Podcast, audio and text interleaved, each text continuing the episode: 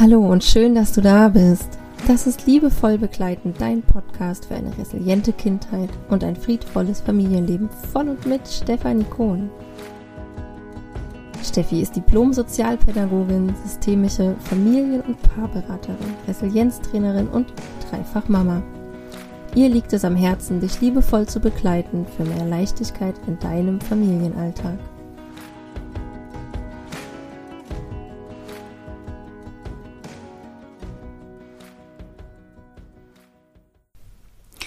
Hallo und herzlich willkommen zu einer neuen Folge meines Podcasts Liebevoll begleiten, dein Podcast für eine resiliente Kindheit und ein friedvolles Familienleben. Ich freue mich auch heute wieder sehr, dass du eingeschaltet hast und ja, mich haben mittlerweile so viele Nachrichten von euch erreicht, dass ihr euch auch weiterhin Impulse zum Thema Gefühlsstärke wünscht, weil euch ja, hier meine Worte, meine ähm, Strategien, meine Impulse, meine Beispiele aus meinem Alltag mit meiner gefühlsstarken Tochter so, so weiterhelfen. Und das freut mich wirklich ungemein.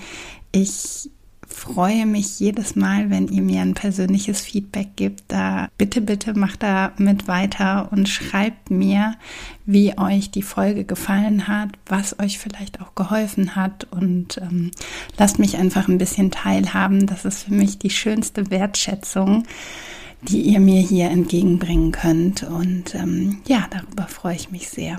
Und ich möchte heute ein Thema aufgreifen, was ich noch am Wochenende in meinem Seminar erzählt habe. Da ging es um ein anderes Thema, nämlich um das bedürfnisorientierte Abstillen, mm, was ich regelmäßig zusammen mit meiner lieben Kollegin Rita von Bindung Leben gebe. Und da erzählen wir immer ganz viel ja, zum Weinen begleiten und ähm, das, was wir da erzählt haben, das kann man auch sehr gut übertragen auf die starken Gefühle. Es geht nämlich häufig in einer bedürfnisorientierten Erziehung darum, dass wir das Gefühl haben, wir müssen es den Kindern unbedingt recht machen und wir müssen unbedingt alle Bedürfnisse sofort stillen und ähm, immer, immer wieder die Bedürfnisse der Kinder in den Vordergrund stellen. Und ähm, das meint halt eine bedürfnisorientierte Begleitung oder ein bedürfnisorientiertes Familienleben nicht. Ja, das ist äh, ein sehr großes Missverständnis, was ich häufig auch in Beratungen habe und was zum Beispiel auch beim Thema ähm, ja, Abstillen auch immer wieder den Mamas begegnet, dass sie oft ein schlechtes Gewissen haben, weil sie denken, sie könnten ja vielleicht nicht auch selber entscheiden oder das von sich aus angehen, dieses Thema. Ja, wenn wir Eltern ein Bedürfnis haben, zählt das halt von der Wertigkeit erstmal genauso viel wie alle anderen Bedürfnisse. Und dann kann man das wie auf so einem Silbertablett, sage ich immer, erstmal sortieren und gucken, was wiegt denn hier mehr und ähm, wer kann vielleicht in unserer Familie am wenigsten warten. Also wer ist halt nicht geduldig, nicht so geduldig und welches Bedürfnis darf da zuerst gestillt werden. Und da dürfen wir uns als Eltern nicht immer ganz nach hinten setzen. Ja, das ist ganz, ganz wichtig. Und worauf ich hinaus möchte, ist ja das Thema Weinen begleiten oder Wut begleiten, was halt auch immer wieder beim Thema zum Beispiel Abstillen hochkommt, wenn Kinder ja in so starke Gefühle reingehen, dass wir Eltern schnell das Gefühl haben, wir müssen eine Lösung haben. Ja, wir müssen ähm, schauen, dass wir das Problem in Anführungsstrichen ganz schnell lösen, unseren Kindern eine Lösung anbieten, dass wir ihnen helfen wollen, ähm, dass dieser Zustand zu Ende ist. Und das finde ich nochmal mit Blick auf unsere gefühlsstarken Kinder besonders wichtig, dass wir ähm, ja da so ein Stück weit loslassen von diesem Bild, sofort eine Lösung parat zu haben. Das ja sitzt so in uns drin. Das haben wir häufig gelernt Ja, weil wir einfach in einer leistungsorientierten Gesellschaft aufgewachsen sind, wo wir häufig einfach nur ähm, gut genug sind, wenn wir etwas leisten oder wo wir uns wertvoll fühlen, wenn wir etwas geleistet haben. Und das ist halt schon mal ein Grundproblem, was wir in uns tragen. Ja, diese Überzeugung oder dieser Glaubenssatz, der hemmt uns halt im Umgang mit unseren gefühlsstarken Kindern, weil wir häufig das ähm, Gefühl haben, wir müssen unseren Kindern sofort helfen, ja, in einem Gefühlssturm, in den sie reingeschlittert sind, dass wir dann die Verantwortung dafür tragen, dass unser Kind aufhört, also so schnell wie möglich aufhört, diese Gefühle zu zeigen, diese Wut zu zeigen. Und das wollen wir halt irgendwie abstellen. Ja, vielleicht erinnert ihr euch noch, als eure Kinder klein waren oder vielleicht hörst du das auch gerade und hast ein kleines Baby. Ich kann mich da noch sehr gut auch an äh, unsere Zeit erinnern, als äh, unsere erste Tochter früher ähm, angefangen hat, so zu weinen und so extrem sich so eingeschrien hat, ja, das hat in mir einen unglaublichen Stress ausgelöst. Ich wollte un unbedingt, dass sie aufhört. Ja, ich wollte unbedingt, dass es ihr gut geht. Ich hatte Sorge, dass es ihr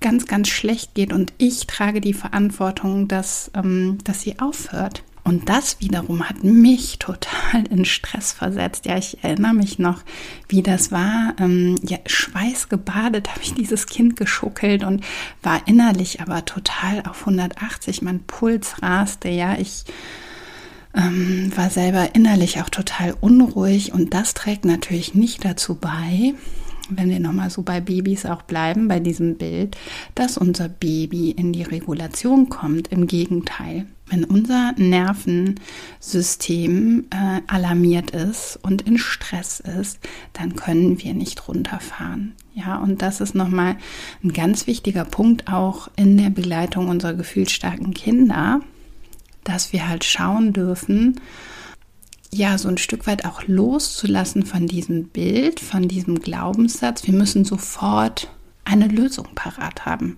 Ja, das müssen wir nicht.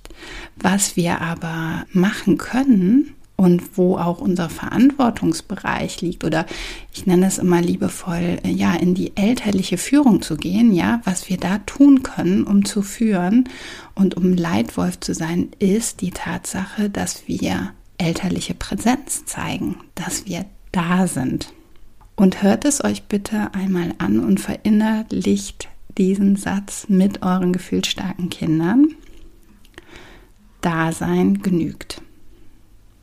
Ja, Dasein genügt. Wir müssen nicht immer sofort eine Lösung haben. Das ist so, so wichtig. Es geht ja viel mehr darum, unseren Kindern den Raum zu halten. Ja, einen Raum zu schaffen, in dem unser gefühlstarkes Kind seine Gefühle ausleben darf.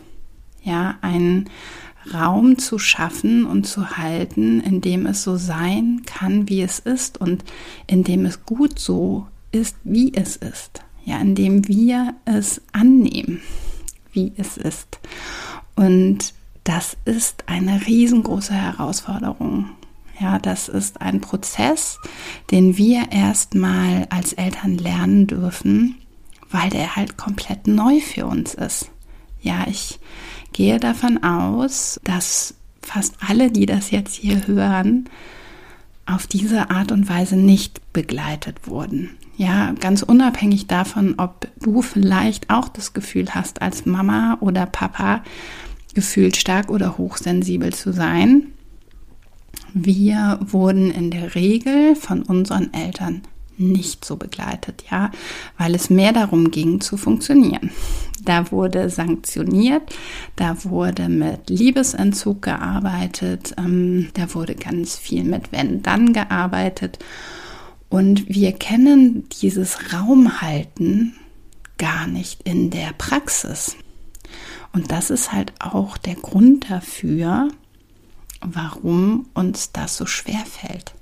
warum wir immer wieder an Grenzen stoßen, an Herausforderungen stoßen in der Begleitung mit unseren gefühlsstarken Kindern, weil uns dann, da habe ich ja auch in der letzten Folge drüber gesprochen, über das innere Kind, weil dann auf einmal wieder dieser Kontakt zu unserem inneren Kind aufploppt. Ja, das sind alte Verletzungen, alte Gefühle, die wir eigentlich aus unserer Kindheit kennen, die uns dann hemmen, in diese liebevolle Führung zu gehen, in diese elterliche Verantwortung zu gehen und in diese elterliche Präsenz zu gehen. Und das spüre ich immer wieder ähm, ja in der Begleitung auch von Familien, die ich beraten darf im Umgang mit ihren gefühlsstarken Kindern, dass das ein ganz, ganz ja, eine ganz, ganz große Hürde ist, dass da so ein Umdenken stattfinden darf, so ein Perspektivwechsel, dass es wirklich nicht darum geht, unseren Kindern immer eine Lösung zu präsentieren, sondern vielmehr diesen Raum zu halten. Und dann ist es halt auch wieder wichtig, und da habe ich hier im Podcast auch schon ein paar Mal drüber gesprochen, dass wir gut in Verbindung mit uns sind und gut auf uns achten. Ja, weil wir können diesen Raum nur halten, wenn wir gut für uns sorgen. Und da kommt wieder das Thema Selbstfürsorge ins Spiel, was ich als Mama von einem gefühlsstarken Kind und ähm, ja, mittlerweile bin ich und auch mein Mann davon überzeugt, dass unsere jüngste Tochter, die ist jetzt vier und wird bald fünf, auch gefühlsstark ist. Ja, von zwei gefühlsstarken Kindern. Unglaublich wichtig. Es ist, also es ist für mich nicht mehr wegzudenken, im Alltag, dass ich gut für mich sorge, denn sonst kippe ich hinten über. Dann kann ich diesen Raum nicht halten. Und ich weiß immer ganz genau, wenn mir das am Ende des Tages nicht gelungen ist, dann habe ich nicht gut für mich gesorgt. Deswegen werde ich auch nicht müde, darüber zu erzählen, egal ob das hier im Podcast ist oder in meinen Beratungen auf Instagram, ob ich darüber schreibe. Es ist ein ganz, ganz wichtiger Faktor in der Begleitung unserer gefühlsstarken Kinder, um wirklich in dieses Gefühl reinzukommen, Dasein genügt, ja. Und da ist es halt auch nochmal ganz wichtig, dass wir Eltern uns mit unseren eigenen inneren negativen Glaubenssätzen auseinandersetzen ja, was ich letztes Mal auch in der Folge erzählt habe, wie wichtig diese innere Arbeit ist im Umgang mit unseren gefühlsstarken Kindern, weil es gibt halt kein Kind, was einem so sehr den Spiegel vorhält wie unsere gefühlsstarken Kinder. Deswegen berichte ich auch immer sehr wertschätzend darüber, dass meine Tochter ja meine größte Lehrmeisterin ist. Das war auch ein Prozess. Natürlich habe ich das am Anfang nicht so gesehen. Ja, natürlich hat das unglaublich wehgetan. Es hat unglaublich geschmerzt, immer wieder diesen Spiegel vorgehalten zu bekommen und erstmal in dieses Bewusstsein reinzukommen, ja, wo auch meine Themen liegen und wo ich mich einfach nochmal liebevoll hinwenden darf. Ich weiß, dass es ganz, ganz viele beschäftigt, auch dieses Thema und dass man da ganz schnell auch wieder eine Lösung haben möchte, auch dass man das wieder so schnell transformieren möchte. Und da möchte ich euch immer wieder einladen. Das ist wirklich ein Prozess. Das hat bei mir auch Jahre gedauert und es ist viel, viel innere Arbeit. Das hat bei mir halt auch schon im, während des Studiums angefangen, auch schon im Prinzip schon viel früher, weil ich auch eine Schwester habe, die psychisch erkrankt ist und schon früh mit vielen äh, Helfersystemen in Berührung gekommen bin, schon früh mit Therapien in Berührung gekommen bin und da immer sehr offen war für Persönlichkeitsentwicklung und für ja die Arbeit mit einem selber und mit der Innenschau und der Reflexion. Und das finde ich ist auch unglaublich wichtig, wenn man Dinge für sich transformieren möchte.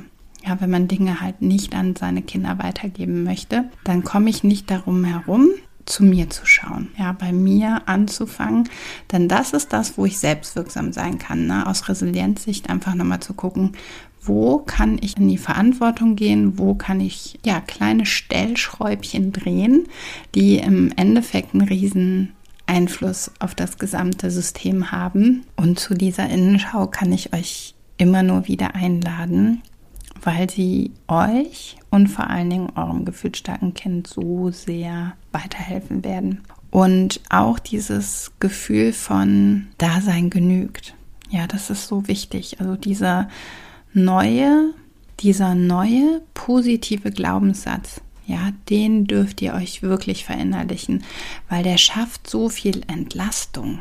Ja, und wenn ich nicht mehr diesen hohen Anspruch habe, dass ich etwas lösen muss, dass es jetzt friedvoll sein muss, ja, dass ich davon Abstand nehme, dass ich mich davon befreie, dass ich loslasse, dass ich in die Akzeptanz gehe, dass mein Kind gerade so sein darf, wie es ist, dass ich es annehme mit all seinen Gefühlen, dann ist das für mich als Mutter oder als Vater eine riesengroße Erleichterung und dann fällt da auch wirklich wie so ein Druck von meinen Schultern. Ja, es wird auf einmal leicht und das ist genau das, was wir brauchen, was uns wieder, was wieder Energien freisetzt für die Begleitung, für genau dieses Raumhalten und da zu sein und unseren Kindern ihre Gefühle zuzustehen. Und das ist ein langer Prozess, den ihr euch stellen dürft und der so gewinnbringend ist. Gebt euch dafür einfach Zeit.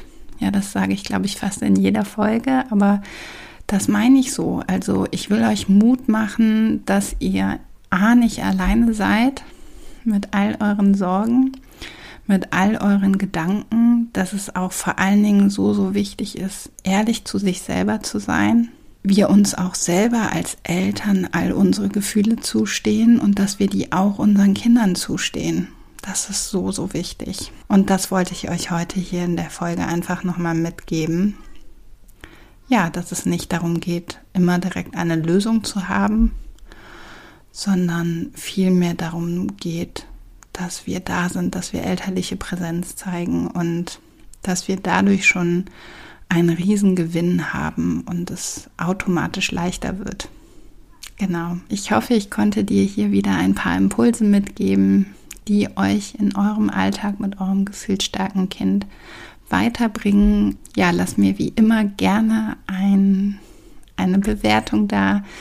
Wenn dir die Folge gefallen hat, schreib mir super gerne. Ich freue mich so, so sehr über ein Feedback und ja, ihr dürft weiterhin gespannt sein. Im Hintergrund ja, laufen die Vorbereitungen auf Hochtouren für meinen neuen Workshop, den es im Juni geben wird, wo es einfach nochmal ganz gezielt darum gehen wird, ja, starke Gefühle zu begleiten, wie wir das dann eigentlich machen, was es dafür braucht. Da bleibt unbedingt hier dabei oder auch bei Instagram, damit ihr nichts verpasst, denn bald wird es dazu mehr Infos geben. Ich freue mich schon sehr.